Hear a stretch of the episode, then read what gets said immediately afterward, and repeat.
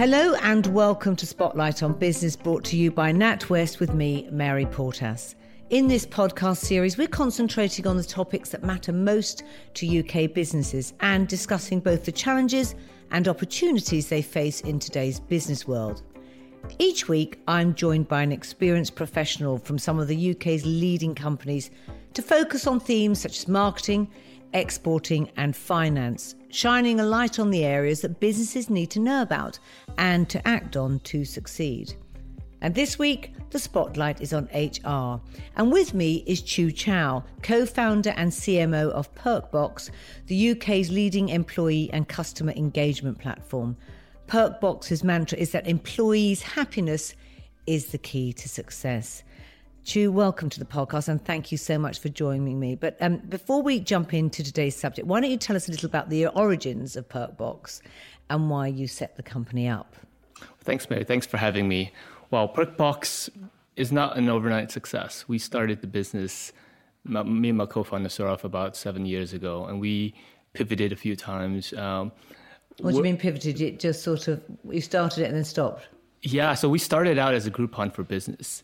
It was actually called HuddleBuy, but we just didn't make enough money. There wasn't any margins to be had, and so we were saying, "Oh my gosh, what are we doing?" I left a really good job at Microsoft to do this, but we carried on. And what happened next was that we we met it with WorldPay, and WorldPay said, "Hey, look, you have a really interesting platform here. It's discounts and savings for businesses. We have several hundred thousand businesses that we want to engage and motivate. Why don't you build a platform for us?" And so that's what we did. So we became a white label solution provider for WorldPay. So we call it the WorldPay Benefits Club. It's live today as well. And then from there, these businesses were saying, "We love your benefits and perks." Um, but you know what? You have these personal benefits. Can I buy a few extra licenses to give to my So staff? So basically, you started off doing a white label Yes. for a huge organization. Yes. And then you spun that off and thought, right, I'm going to offer this to small businesses who, who perks to their employees. Yes.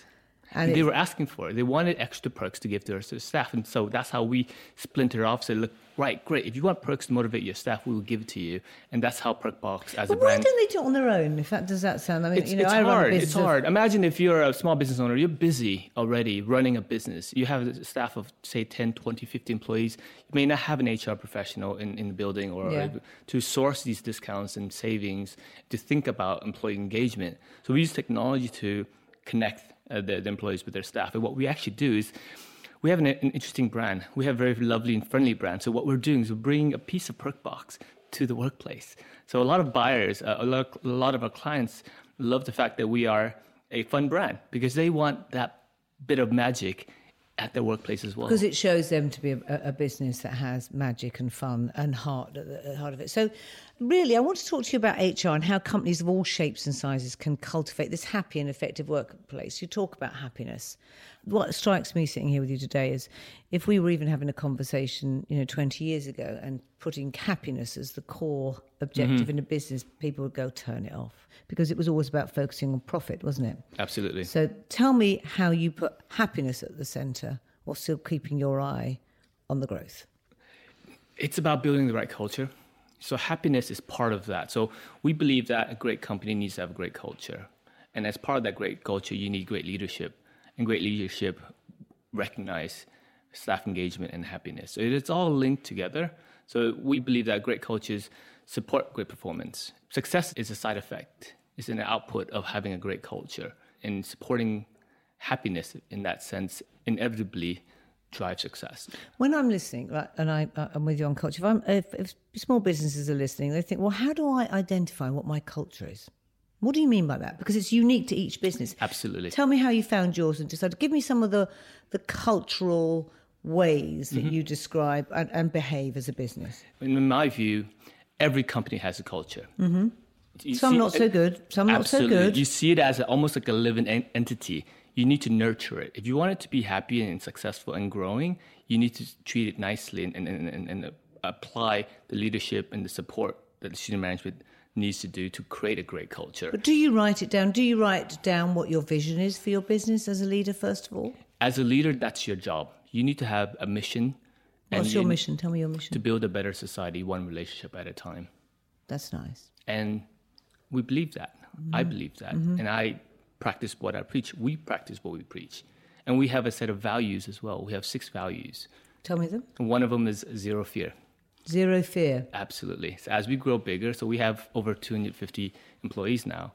And my concern is politics. When you get that big, are people going to be afraid to tell you the truth because of your level of seniority, because you work for a different department, what have you? You need to break that down. We're all here to succeed and to support each other. That's the Perkbox way.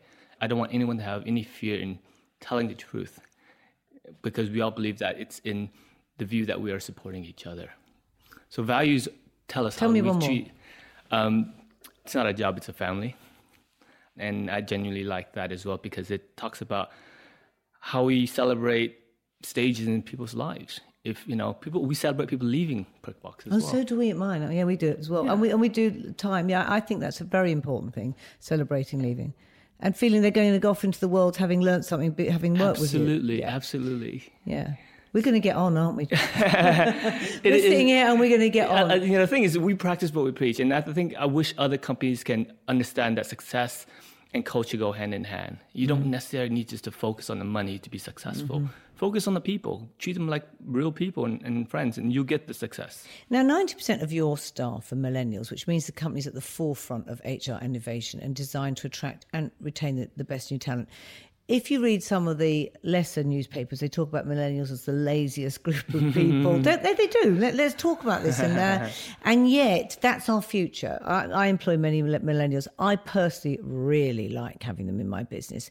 Talk to me about millennials and how you empower them and what you think the difference is between millennials and the way they want to work, which in effect is going to be the future. Some of the things that millennials want are things that every generation wants. They want a better workplace. They want great leadership. They want a place where they can feel at home, good culture. The difference with millennials is that they're not afraid to talk about it. Mm. They're not afraid to speak their mind. They're not afraid to leave a business if they don't provide what they want. So What about hours? Flexibility on hours. it's tricky. It depends on the company. But for us, it's about not setting rules, but guidelines.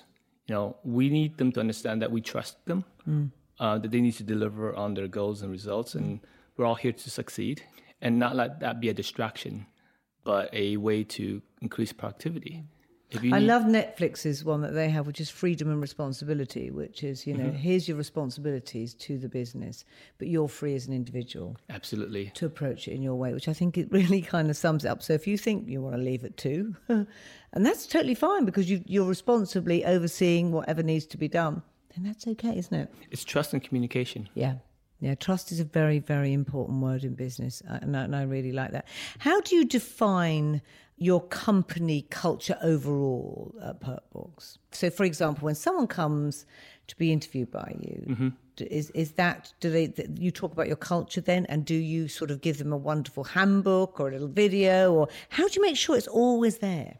We just be ourselves. I think the thing about management and, and, and where I sit as a co-founder is that I get out of the way. We hire people who exhibit the Perkbox culture and let them run around and, and talk and be themselves. People who come into our office just feels that ener- they feel the energy, they feel the buzz, the music. Um, Music's so important, isn't it? Yeah, So many people don't put that in their office. I love music. and we're genuine about ourselves. So we, we're not trying to be somebody else. I think that's the most important thing, most important thing about having a great culture. Be yourselves and make sure that the people who are there enjoy that similarity. Yes, and Right. also it's, it's important not to try and be cool when you you know. No, let's be trendy and cool because that's the new way to be. It has to be sincere, Absolutely. doesn't it? And really, well, certain businesses are like, for example, financial services can be very, very productive, but they don't have to have the Perkbox culture in terms of like loud music. No, they're in security or uh, having a great culture means that everyone's aligned and love how they treat each other. It doesn't have to be fun and loud. What about feedback processes? How do you do that? You know, do, do you have a review with the team? Do you have a 360 degree review where everybody might have a say on how someone's performing, or is it an ongoing organic process? We have a great HR team. I think Mm-hmm. that's the most important thing. We have Sean. uh, He, he he calls himself the people director. If people go to him and talk about his, their, their challenges, he he comes to me and, and tells me what's going on. Uh, and also, he's like my mirror. He says, "Chieu, did you actually say that or and mean what you just said?" Um, so he makes me reflect, and he tells us about um, the right feedback that managers should have with their staff on a regular basis. The daily feedback is more important than the structured once a month or quarterly or annual feedback. That's, I think, it's antiquated. It needs to change. Feedback happens in real time. It happens when people need it. More, more employee-centric feedback, not HR processes-driven feedback. Mm-hmm. Mm-hmm. So it's really something that's ongoing and having an open dialogue and communication keeps coming up time and time again. Communication. And as you said, people feeling they're able to discuss it with you at any time. Zero fear. I really like that. What are other areas in HR space do businesses or should they be mindful as they grow? For example, he- health and safety and employment law that's table stakes. You need to have that as you as you grow a business. You need to have the right consultation. But the way HR is becoming and changing over the next few years is that all the admin aspects of HR are no longer managed by HR in the traditional way. You have technology for that. You can log in at any manager, you can download a PDF on what the procedures are. What HR should be doing is helping support management in creating a great culture, career development, training, personalized development, and, creating a, a employer brand of choice. So we're talking about millennials, right? They want to work at a great place, but how do they look at a place? They look at a place, a company, like they look at another brand. Is that a fun place? They look at social media, look at your Facebook page. Can I be associated with this kind of environment? And that branding, that employer branding is so powerful, and HR should be right there in the middle of it. Going back to the mentality of work, we spend something like a third of our entire lives at work. So the working environment is absolutely incredibly important. So, what are some of the other important factors people should consider when creating a great working environment? It's about communication. I start with communication mm-hmm. because you need to understand what your employees want. It's it's not just trying to be somebody else. You need to be yourselves, right? And and and talking with the people who are most influential across the business, it doesn't mean they're the most senior either. So uh-huh. identify what I call these cultural cornerstones, these people who exhibit your culture through and through, and talk to them so, and ask them. So we have Maddie, for example. She's she's been with us for four or five years now, one of the most you know tenured employees, and she'll tell you like it is, and that's such great feedback as management because you need someone who you can just talk to. So it's like, are people happy? Are they genuinely happy, or are they just telling me they're happy? Mm. And and you need that kind of feedback. And once you have that feedback, you can create a culture that's more relevant and genuine to the to mm. employees. It's terribly important that you do have that because you know no matter how when you are senior there are things that you do oversee and no matter how open you are and saying come and talk to me mm. and the zero fear sometimes it is tough. So there's huge statistics on stress and mental well-being and work. I think it's like one in four people suffer with it, don't they? I mean, how do you you know embrace people to talk about that and and and ensure that the working environment doesn't um, promote that rather than make their lives better. It's a taboo. It starts with training the managers, right? That they're the front line of, of, of management, right? Those people who are dealing with people with lots of challenges every day in and day out, t- telling them and teaching them how to recognize the symptoms and responding to them in the most appropriate way. We also have consultants coming in. So we, we work with a company called Sanctus, and they are, are just um, mental well-being experts. that come in, you, you block out a half an hour sessions with them, uh, and we just have a room for that. And are there any sort of one size fits all tips that things that companies can do that are just simple and effective?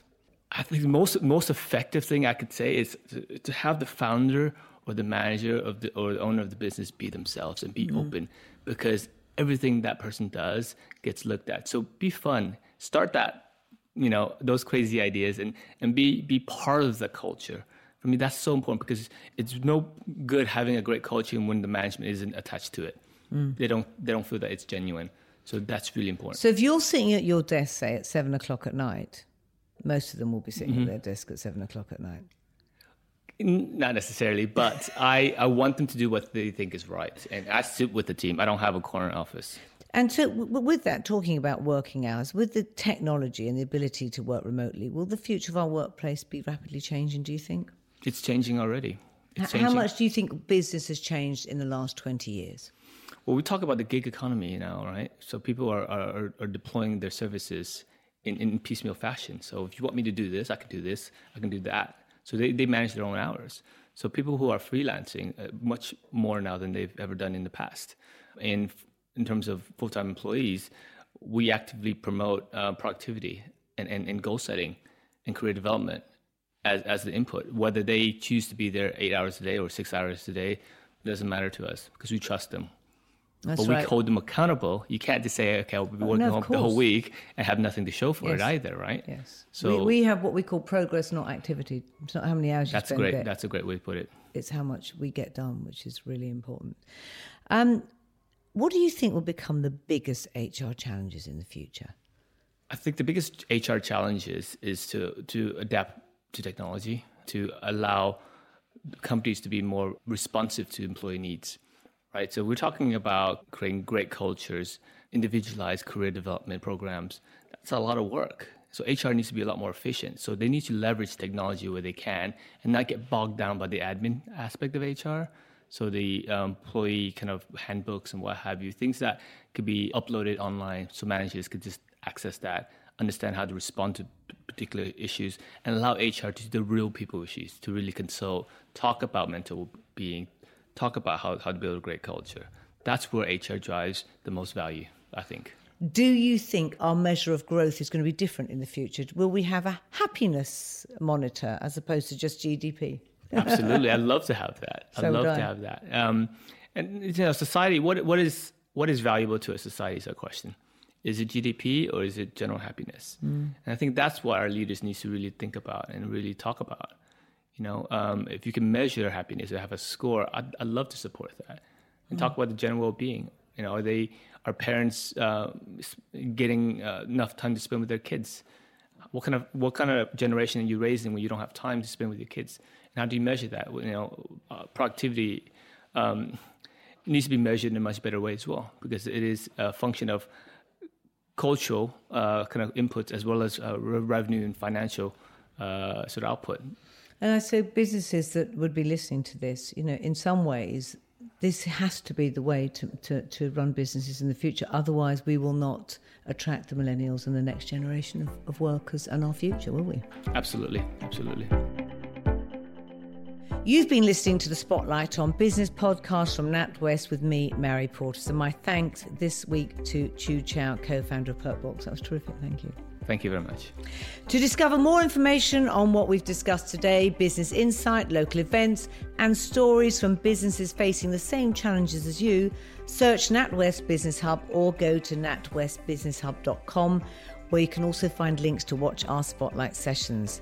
I'll be back next week with a special Top Tips podcast. But until then, from me, Mary Portas, thanks for listening.